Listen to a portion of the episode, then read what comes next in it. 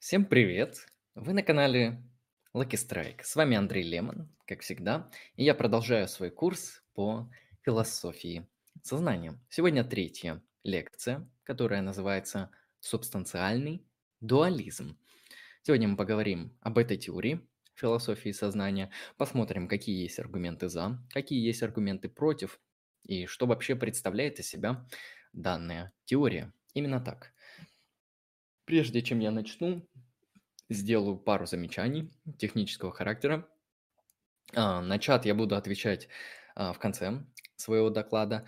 На донаты, которые будут залетать с вопросами, я буду отвечать, соответственно, сразу. Особенно, если там будет что-то по теме.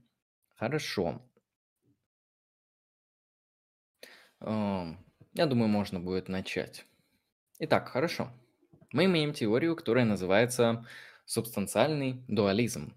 Субстанциальный дуализм философии сознания. Что же это такое? О чем я вам сегодня буду рассказывать? А, данную теорию можно назвать в каком-то смысле наивной. Знаете почему? Потому что эту теорию придерживается большинство людей. Она стоит в основании большинства мировых авраамических в основном, но и не только религий. Но вместе с этим субстанциальный дуализм, он отвергается современной философией сознания уж точно, потому что на сегодняшний день практически отсутствуют философы сознания, которые защищают или являются приверженцами данной теории.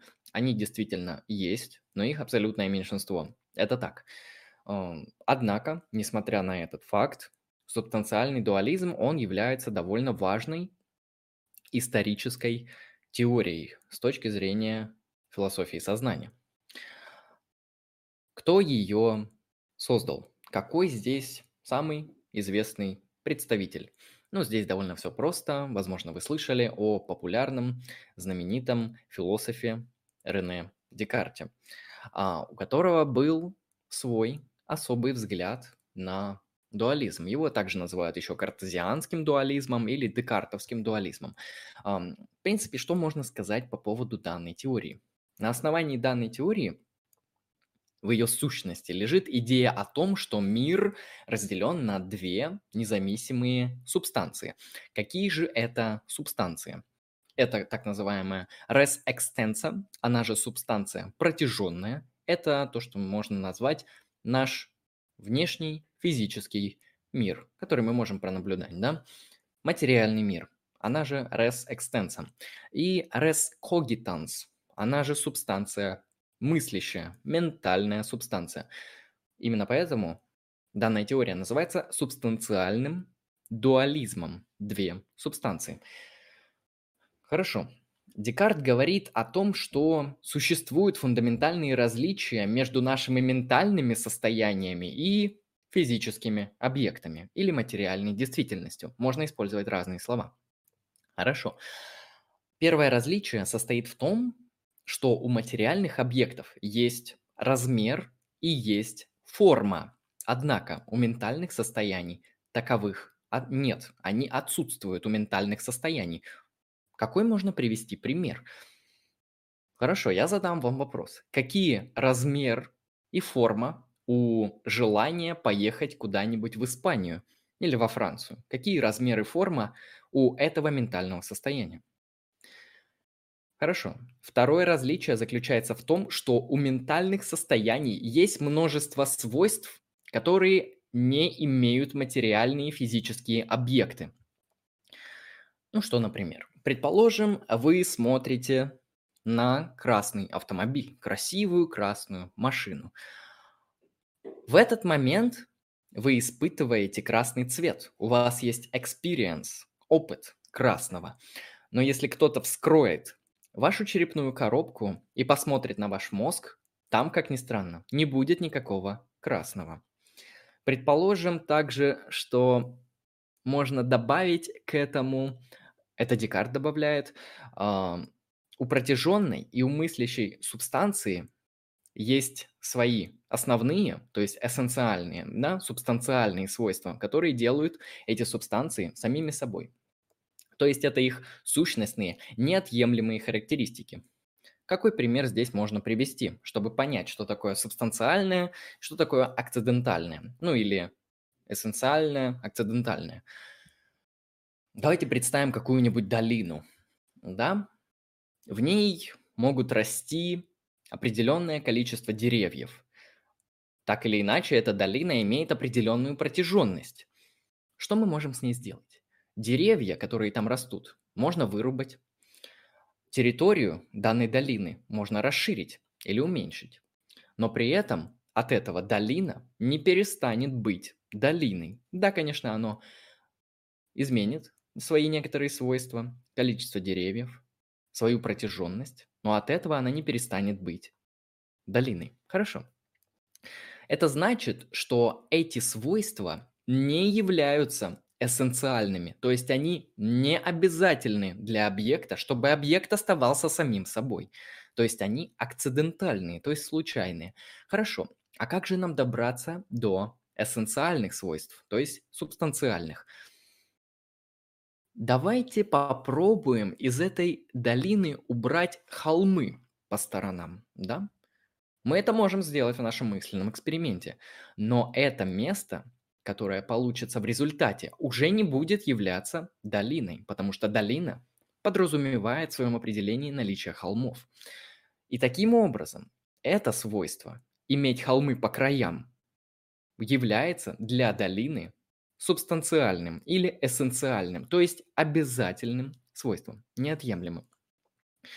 Таким образом, зачем я это вам сказал, чтобы вы поняли разницу. Она нам дальше пригодится. Так, обязательные свойства res extensив, то есть какие эссенциальные свойства материи с точки зрения Декарта. Это протяженность и пространственность. Хорошо. Различные формы протяженности дают каждому объекту свои уникальные свойства. Ну, например, свойство воды быть жидкой, определенная текстура поверхности дерева. Все это и огромное количество других материальных объектов, все это различные формы протяженности. То есть это те или иные воплощения той самой материальной субстанции, то есть res extensive. Хорошо. Что же по поводу cogitans? Что же по поводу мышления, говорит нам Декарт? Основное свойство разума– это мышление. Различные ментальные состояния представляют различные формы мышления. Например, свойства вещей, карандаша или верования зависят от их модусов существования таким образом. И, наконец, протяженная и мыслящая субстанция взаимодействуют друг с другом. Наш разум контролирует наше тело, а наше тело привносит опыт в наш разум посредством органов чувств. Да, это может быть зрение, обоняние, тактильные ощущения, слух и так далее. Хорошо. Основные свойства res это мышление, вещь мыслящая. Так выглядит данная теория. Сейчас, прежде чем я перейду к аргументам за данную теорию, потому что философия это не только пересказывание теорий, это еще и попытка их как-то проаргументировать, чтобы они имели основания, они имели вес или обоснованность. Прежде чем перейти к аргументам, я хочу сказать, люди в чате, во-первых, всем привет, все, кто будут слушать в записи, вам тоже привет. И опять же, все вопросы я прочитаю после выступления. Вопросы с донатом, соответственно, сразу. Какие аргументы есть в пользу субстанциального дуализма? Опять же, мы возвращаемся к нашему любимому Декарту. Мне лично этот философ нравится, он пишет довольно ясно, довольно понятно, и при этом он является довольно фундаментальным автором для всей новоевропейской мысли. Откройте его произведение «Размышления первой философии» и увидите, насколько ясно, понятно, интересно, аргументированно и важно он пишет. Он пишет как раз-таки в этой работе про сегодняшнюю теорию, которую я вам постараюсь объяснить. Про вещь мыслящую, да? Декарт в этой работе открывает res. Давайте посмотрим, как он это делает. Декарт считает, что можно подвергнуть сомнению существование любого физического материального объекта. Почему? Потому что любой объект, который вы наблюдаете, может оказаться галлюцинацией. Действительно, это так. Либо можно предположить, что вы сейчас спите. И тогда вся перцепция, весь опыт, который вы получаете, также будет являться ложным. В нем можно усомниться. Несмотря на это, человек не сомневается в том, что он способен мыслить. Сомнение – это и есть тот самый мыслительный процесс. А значит, когда человек сомневается, он мыслит. Таким образом, мы можем усомниться в существовании нашего тела, однако мы не можем усомниться в существовании нашего разума, потому что подвергая сомнению существование нашего разума, мы сразу обнаруживаем, что мы мыслим. В данном случае мы можем применить известный популярный закон Лейбница, он же закон тождества, да, который формулируется следующим образом. Если А равно Б, то каждое свойство Б является свойством А и наоборот. Хорошо. Например, мы можем говорить о двух близнецах. Назовем их Павел и Александр. Мы можем сказать, что они одинаковые, потому что они имеют одинаковый генетический код, похожую внешность, может быть, у них схожие привычки и так далее. У них много общего. Но при этом у них есть различия, потому что они могут, например, находиться в разных местах одновременно, думать о разных вещах одновременно. Ну и таким образом мы видим, что Павел и Александр по своим свойствам и качествам идентичны, но они являются абсолютно разными людьми. Возьмем второй пример. Возьмем писателя О. Генри. Я, к сожалению, не помню имя, но сейчас вы поймете, в чем суть данного примера. Этот О. Генри и второй человек Уильям Генри. На самом деле это один и тот же человек. Он находится только в одном месте одновременно, и каждое свойство О Генри – это свойство Уильяма Генри. А это значит, что утверждение о том, что это один человек, верно. Дело в том, что О Генри – это псевдоним Уильяма Генри. И в данном случае это один человек, в отличие от примера с близнецами. И таким образом Данный аргумент Декарта сводится к трем утверждениям. Ну, а точнее, двум посылкам и выводу. Первая посылка. Я могу сомневаться в том, что мое тело существует. Вторая посылка. Я не могу сомневаться в том, что мой разум существует. Вывод. Мое тело отделено от моего разума и от всех его частей, потому что они не разделяют хотя бы одного свойства по закону Лейбница. Примерно так Декарт аргументирует свою позицию. И это первый аргумент. Что вы можете ему возразить? Ведь действительно мы можем посомневаться в существовании нашего тела, однако в существовании нашего мышления мы не можем посомневаться, потому что сам акт мышления будет подтверждать наличие этого мышления – и таким образом, это несомненная характеристика. Мыслящая вещь, несомненно. Ну, из этого делается вывод, что субстанций две. Хорошо. При этом мыслящая субстанция, как мы видим, в данном случае она не является физической. Она не является материальной, потому что она в данном случае может быть помыслима без тела. Разум мыслится без тела, примерно как душа. В принципе, декартовский дуализм – это и есть что-то типа теории души. Ну, конечно, душу понимают по-разному в разных теориях сознания, но в данном случае это можно назвать либо субстанцией, либо душой, смотря как вам удобно. Хорошо, а давайте попробуем это опровергнуть. Я скажу сразу, данный аргумент является ложным. Почему? Потому что Подвергаемость сомнению не является свойством объекта. Сейчас я вам постараюсь это объяснить понятней. Что это значит? В данном случае мы видим отношение субъекта к объекту. Я могу, например, сомневаться в том, что Уильям Генри – это настоящее имя О. Генри. Но это не значит, что это не один и тот же человек. И в данном случае закон Лейбница не работает. То, что я в этом могу посомневаться, это не значит, что это один и тот же человек. Поэтому данный аргумент является ложным. Хорошо, переходим к следующему. Второй аргумент, имеющий связь с аргументом сомнения, это аргумент воображения. Цель данного аргумента заключается в том, чтобы обозначить свойства, которые необходимы для существования, ну, то есть критерии, по которым можно различить эссенциальные, да, обязательные свойства от акцидентальных, то есть случайных превходящих. Точно так же, как человек может подвергнуть сомнению существование своего тела, он может представить, то есть вообразить себя вне своего тела или без него. Одновременно с этим он не может представить себя без разума. Воображение, как мы знаем, является формой мышления.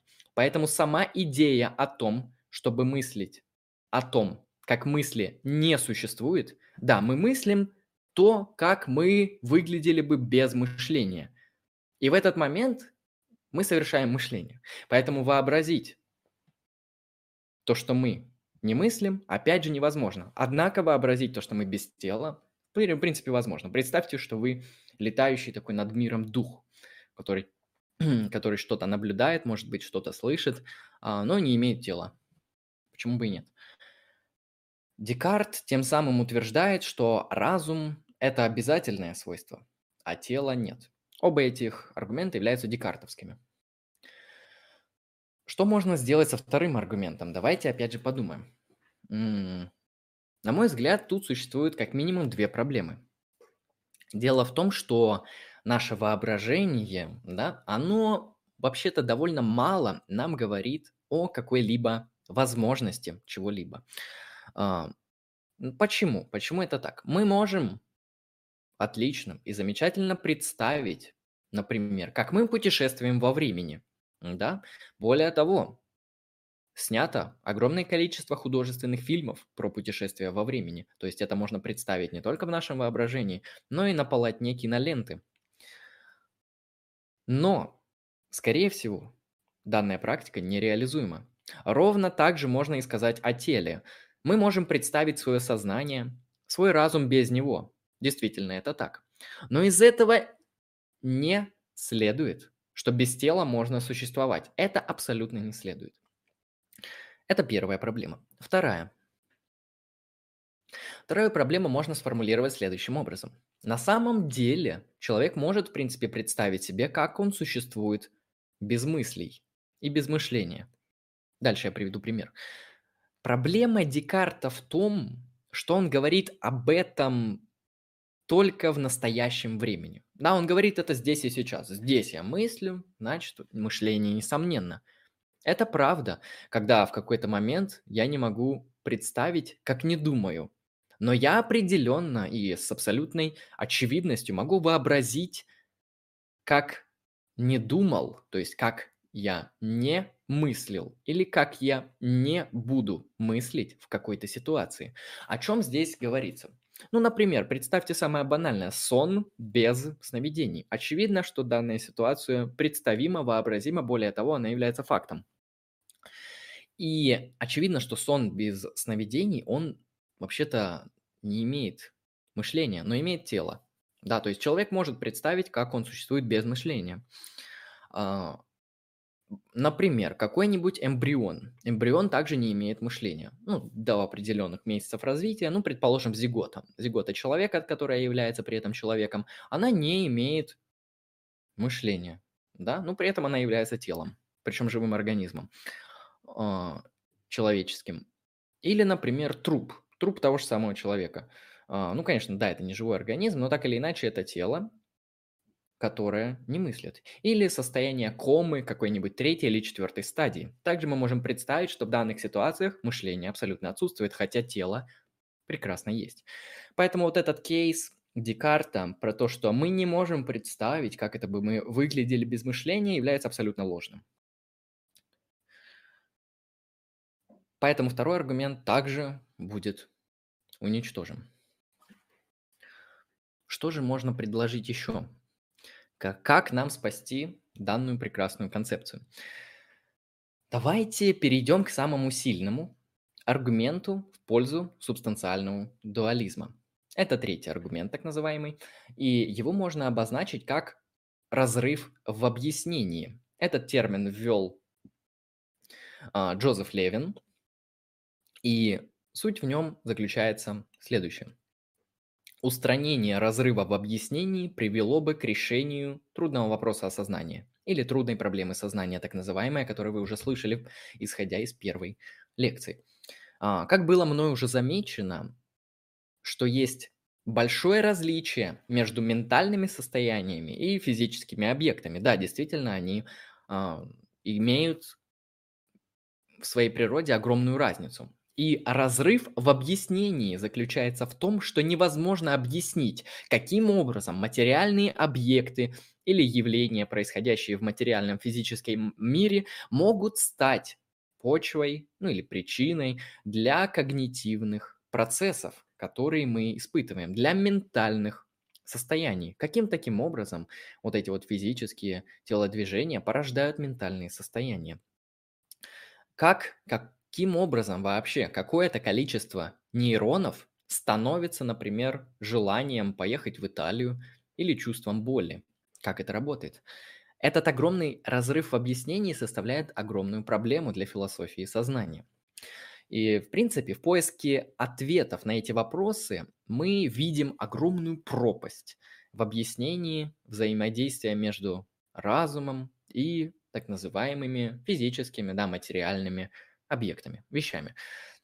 Нужно также сказать то, что особое внимание уделяется объяснению, объяснению способности к языку и нашей рационализации, а, так как именно эти способности разума переходят через ограничения физического мира. Дело в том, что мы с помощью разума можем познавать некоторые объекты, да, которые даже не являются физическими в каком-то смысле. Мы можем изучать геометрические фигуры, а, математические объекты, числа. Мы можем говорить о конечности и бесконечности, о причинно-следственных связях и других вещах, которые на самом деле в мире-то не присутствуют. Это наши конструкции и теории. Может быть, конечно, они реально есть, но они являются не физическими объектами в любом случае. В физическом мире нету того, что я перечислил. Хорошо. Также все наши ментальные состояния имеют феноменологическое чувство, то есть опыт от первого лица, феноменальные состояния, так называемые. У нас есть также сознание, простите, осознание того, каково это. В первой лекции я как раз-таки рассказывал об этом интересном критерии сознания, э, иметь опыт, каково это. То есть иметь опыт от первого лица. Каково это видеть красный? Или каково это видеть красный, отличающийся от того, чтобы видеть зеленый? То есть э, наша прямая вот эта непосредственная перцепция, опыт от первого лица того же самого красного или зеленого. Угу. Для таких феноменологических чувств, феноменальных состояний, или, проще говоря, состояний от первого лица, Существует специальный термин в философии сознания, о котором, я думаю, вы также слышали. Это термин квалия, квалитативные состояния. Вот о них идет речь. А, если, например, мы видим зеленый и красный цвет одинаково, значит моя квалия, видение красного, та же, что и твоя квалия, видение зеленого. Работает это примерно так. А, проблемой того, как мы можем проанализировать эти квалии? Как можно вообще понять, что такое квалия? Это и является той самой трудной проблемой сознания, которую поставил знаменитый, великий, интересный, замечательный современный философ Дэвид Чалмерс. Возможно, вы о нем слышали, у него довольно интересные выступления на TED, как ни странно. Согласно Чалмерзу, данному философу, есть легкие или простые проблемы сознания. Что сюда входит? Это, например, такие проблемы, как э, контроль за нашим поведением, нахождение разницы между сознательным состоянием и состоянием, bod... простите, состоянием сна и состоянием бодрости. На подобные вопросы мы, конечно, затрудняемся найти ответы. Но, в принципе, это не невозможно. Как минимум, мы можем установить какие-то условные критерии и договориться, что состояние сна– это такое-то, состояние бодрости– это такое-то. Но когда мы говорим о квалиа, о наших интенциях, о наших феноменальных состояниях и опыте от первого лица, то мы не только не нашли ответов до сих пор, более того, эта проблема стоит таким образом, что мы никогда не сможем найти на них ответы с точки зрения Дэвида Чалмерса. Еще раз. Простые проблемы имеют решение. Да, конечно, это не так все просто. И тут нужно долгое время думать, возможно, спорить, предлагать разные теории. Простые проблемы решаются примерно так, решаются. А сложная проблема сознания, то есть объяснение квалитативных состояний, нерешаема. Вот поэтому она и сложная. Хорошо. Какой можно привести пример и аналогию, чтобы прояснить эту мысль поглубже? Представьте, что вы что-то понимаете. Да? Например, почему кожа размокает в воде. Вы взяли кусочек кожи какой-нибудь, не знаю, от одежды и кинули его в воду. И вы, и вы наблюдаете, что она, кожа, размокает. Хорошо. Несмотря на то, что вы не имеете точного ответа на вопрос, у вас есть различные предположения, как этот процесс происходит. Вы можете думать, что кожа впитывает влагу, или вода каким-то образом влияет на биохимию кожи, что она изменяет свое состояние, либо там божественные духи взаимодействуют с этими двумя объектами, изменяя их и так далее. Огромное количество теорий вы можете предложить для описания данного явления. Неважно, верны эти теории гипотезы или нет. Главное, что вы способны составить определенные гипотезы, теории, да, при ответе на этот вопрос. Вы можете как-то выстроить модель объяснительную для данного факта, для объяснения этого процесса. И это то, что можно назвать простыми проблемами сознания. На аналогии, конечно же. А вопросы, которые называемые, называются трудными вопросами сознания, они напротив, они настолько сложны, что к ним невозможно применить ни одну из версий. Примерно так. Однако, несмотря на это, в XVIII веке, в разгаре спора между так называемыми виталистами или спиритуалистами и материалистами, Декарт придерживался как раз-таки позиции витализма. Не понимая, знаете что, Декарт не понимал, как и каким образом исключительно материальные объекты могут функционировать лучше, чем человек, ведь он обладает разумом.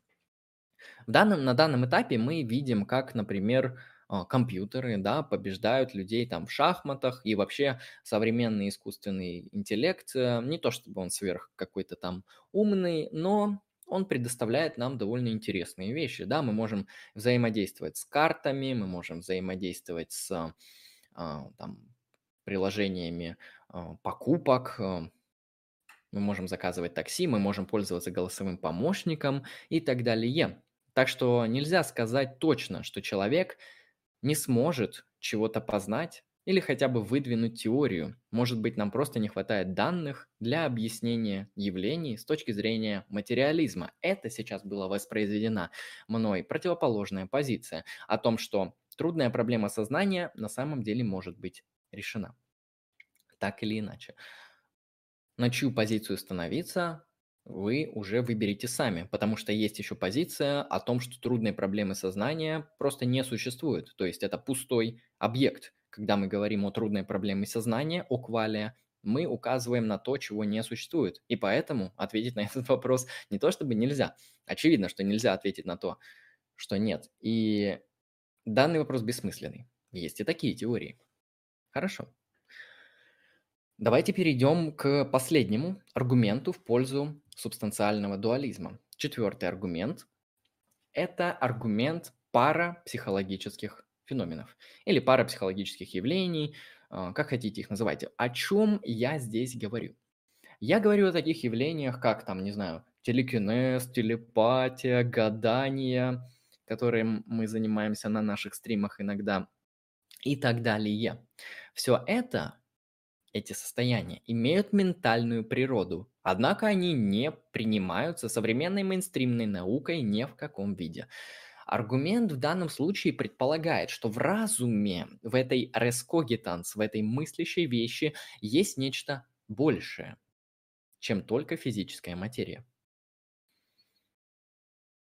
Однако, вы сразу усомнились, да, в этом аргументе. В принципе, я тоже. Данный аргумент как-то не вызывает доверия.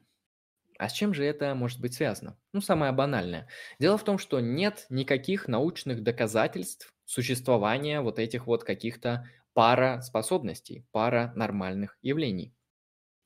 А, это первый момент. Второй момент. Даже если у нас будут неопровержимые доказательства данных способностей, физикалист или материалист, он сможет дать исчерпывающее объяснение тому, что происходит. Например, можно привязать ту или иную способность парапсихическую, да, например, способность телепатии к тому, что тело субъекта, телепата, да, оно способно чувствовать, например, какие-то электромагнитные или иные волны. И именно поэтому оно может отвечать на те или иные вопросы, на которые может ответить как раз-таки только телепат. Ну, видеть через стену, видеть через ширму, а, говорить о том, что там находится и так далее. Мы можем это объяснить физически, если мы пронаблюдаем данное явление. Это вторая претензия.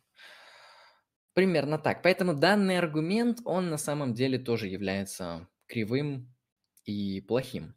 И я, как человек, который какое-то время изучал магию и изучаю, могу вам точно так же ответить, что магия, она не работает как сверхъестественное явление. Магия работает по каким-то каки- как раз-таки естественным законам. То есть, когда вы загадываете определенные желания, не загадываете, а колдуете, да, а, совершаете ритуал, результат ритуала, если у вас достаточно силы магической, он будет реализован исключительно естественными методами. И вы всегда можете объяснить происходящее какими-то естественными терминами. В этом особенность. Поэтому на самом деле я даже не знаю, какие люди а, претендуют и защищают четвертый аргумент, потому что даже маги, даже люди а, мистически настроенные будут отвергать это, как я. Хорошо. Давайте теперь перейдем к проблемам Конечно же, я в течение рассказа сейчас перечислил огромное количество проблем, которые связаны с субстанциальным дуализмом, но давайте теперь их постараемся вот так вот стройно выстроить. Почему эта теория такая проблемная? В то же время она такая привлекательная, потому что она звучит так просто и понятно. Ну да, две субстанции. Сознание и тело отдельно существуют. Сознание вроде как управляет телом, да? Тело помогает сознанию. Звучит отлично, да. Жаль, в плане аргументов эта теория очень дырявая. Хорошо, давайте перейдем конкретно к проблемам. Первая проблема, очень серьезная. Дело в том, что не существует никаких эмпирических доказательств существования данной ментальной субстанции, о которой говорит Декарт, то есть мыслящего «я» или когита. Когита материально, э, физически – эмпирически никаким образом невозможно доказать. Что бы на это ответил субстанциальный дуалист? Куда же спешить? Да, это проблема. Как же на нее отвечают? Субстанциальный дуалист ответил бы следующим образом, думаю я. Дело в том, что эмпирические доказательства сами по себе являются материалистическими. И таким образом их использование некорректно по отношению к нефизической субстанции и приведет, конечно же, к ложным данным. Материальное оборудование никогда не сможет вычислить нематериальный разум. Проблематичность этого ответа в том, что, согласно Декарту, вообще-то, материя и разум каким-то образом взаимодействуют друг с другом. Ну вот так вот. Это, по крайней мере, постулируется. Хорошо. Первая проблема то, что вот эта мыслящая когита никаким образом не верифицируется. Ну, ну никак ее нельзя пронаблюдать. А более того, сам субстанциальный дуалист, представитель этой теории, может ответить, она и не должна верифицироваться, потому что вы не можете материальные средства применять для наблюдения нематериальных объектов. Это похоже на пример с доказательством бытия Бога, потому что это кейс из современной философии, довольно популярный, интересный. А, люди занимаются им. Это философия религии.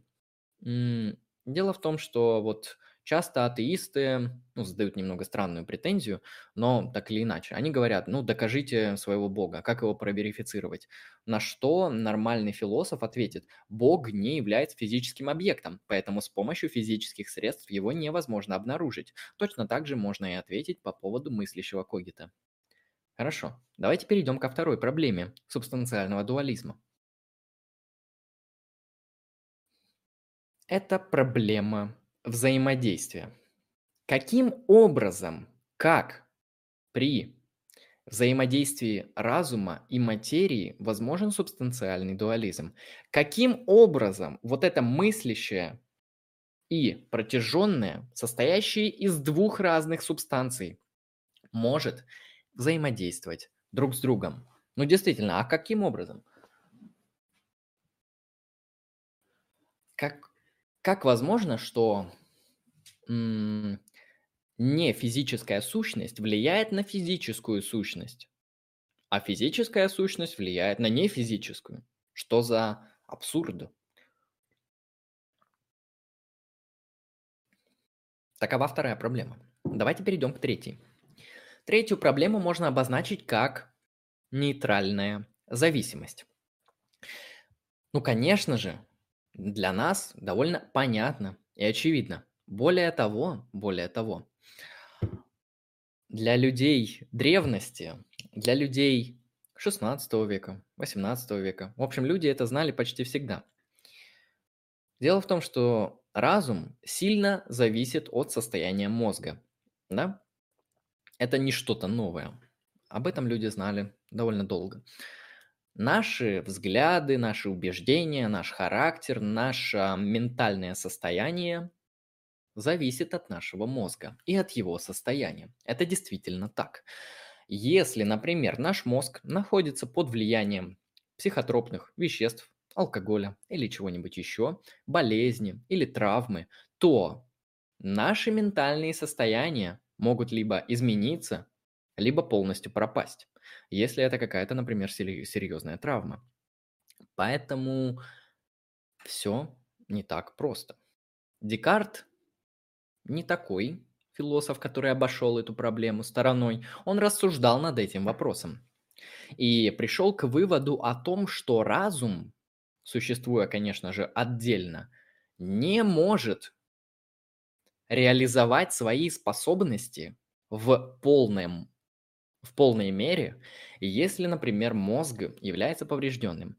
То есть разум, да, это какая-то неизменная сущность, которая имеет определенные способности. Однако, если вы повредили мозг, то вот этот нематериальный когита, этот нематериальный разум не может повлиять, не может реализовать определенные способности, потому что физический субстрат в виде мозга был поврежден или изменен. Давайте приведем аналогию, чтобы прояснить данную мысль. Давайте представим себе радиоприемник. Радиоприемник, да, в принципе, все понятно. Когда вы его включаете, это радио принимает сигнал и воспроизводит определенный звук. Однако, если вы сломаете данный радиоприемник, конечно же, звук не будет воспроизводиться. Однако, Однако, сами радиоволны, да, и сама возможность воспроизвести звук, она останется. Просто радио перешло в то состояние, в котором оно не может принять данную волну для воспроизведения звука.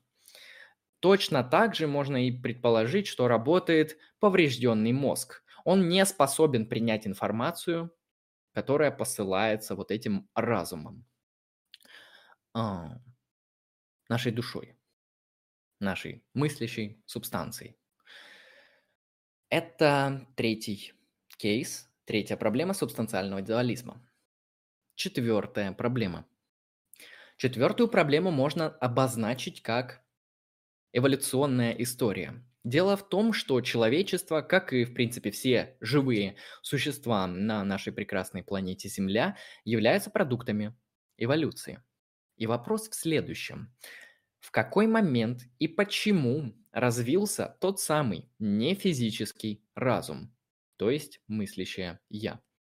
Каким вообще образом из физического возникает не физическое? На этот вопрос нет однозначного ответа. Пятая проблема. Ее можно обозначить таким интересным термином, как импотенция в объяснениях. Ну или, если сказать попроще, то неспособность достаточно объяснить субстанциальными дуалистами свою позицию. Да, дело в том, что субстанциальный дуализм не соотносится с уже имеющимися взглядами на мир – говорит о полностью новой, незнакомой нам части реальности, при этом не имея никаких доказательств. Да, то есть происходит пустая, я хотел сказать аргументация, но это даже не аргументация как раз-таки. Происходит обычное постулирование какой-то сущности, которая никаким образом не аргументируется и никаким образом не доказывается. Это создает серьезную проблему, потому что даже Сторонники данной теории, они не могут никаким образом объяснить, а в чем же состоит их теория. Но, но, что самое главное, данная теория не объясняет никаким образом работу сознания. Что такое сознание для субстанциального дуалиста? Мы не знаем, из чего оно сделано, для чего оно существует, по каким законам оно работает, по каким принципам оно действует и что это вообще такое. Субстанциальный дуализм не отвечает на этот вопрос. Это в каком-то смысле даже неполноценная теория сознания. Да? Это проблема, это серьезная проблема. Импотенция в объяснениях, неспособность объяснить и ответить на некоторые вопросы. Последняя проблема, с которой сталкивается субстанциальный дуализм, это проблема индивидуализации. О чем здесь ведется речь? Дело в том, что субстанциальные дуалисты считают, что один разум, да, одно сознание, одно когито, одна душа привязана только к одному телу. Однако, на основании чего мы можем так считать? А что если сотни или тысячи разумов, сознаний привязаны к одному телу, и все они думают одинаково, и одновременно. Вспомним наших близнецов, о которых я говорил в начале лекции, Павла и Александра. Мы прекрасно можем различить их потому, что они находятся в разных местах одновременно. Для нас это не составляет какой-либо проблемы, почему это разные люди. Но мы не сможем никогда и никаким образом понять, обладают ли они одним сознанием на двоих или одним индивидуальным сознанием на каждого. Мы не можем никогда понять, каким образом в нас существует эта душа. Может быть, в нас их сразу 10, может быть, бесконечное множество. Более того, возможно, вчера вы спали с одной душой, а сегодня проснулись с другой душой. Как это проверить? Это никак невозможно проверить. Один человек может иметь тысячу этих душ. Более того, они могут сменяться. Это огромная беда для субстанциального дуализма, потому что пронаблюдать, проверифицировать изменения той самой мыслящей субстанции, которая является нематериальной, прошу напомнить, невозможно. Примерно так мы можем сказать о субстанциальном дуализме. Что я скажу в заключении, прежде чем перейти к вопросам из чата? Ну, как мы видим, данная теория очень слабенькая. Да, данная теория оказала огромное влияние на развитие истории философии. И в современности данной теории придерживаются в основном люди, которые э, являются религиозными. Они могут быть христианами, э, мусульманами там, или еще какими-то э, людьми, которые верят в существование именно души, нематериальной мыслящей субстанции. В основном для них эта теория актуальна. И эта теория существует постольку, поскольку остались именно такие люди. Ну, потому что она только для них имеет какое-то значение. Ни один философ, секулярно настроенный, не будет защищать данную теорию. Более того, там и защищать нечего. И в современности данной теории придерживается довольно мало действительно философов, может быть, какой-то Чалмерс, и то он разные теории выдвигает, вплоть до панпсихизма. Поэтому здесь не все так просто. Ну, на этом у меня основной материал заканчивается. А, я рассказал вам про субстанциальный дуализм. Мы поговорили о том, что это за теория. Я показал аргументы «за». Я выявил недостатки этих аргументов. И самое главное, показал недостатки самой теории в целом. На какие вопросы она, эта теория не может ответить? На некоторые вопросы она не может ответить никогда. И, на мой взгляд, очень слабенькая теория именно с точки зрения философии, потому что философия предполагает аргументирование своих позиций. Конечно, мы можем просто выйти на улицу и постулировать, там у меня есть душа, или у людей есть душа. Вам никто это не мешает делать, но вы тогда не философ. Вы просто имеете убеждение. Философ же хочет обосновать, почему эта позиция является истиной, а почему другая является ложной. А чтобы это сделать, нужно как минимум привести аргументы. Именно так выглядит философия.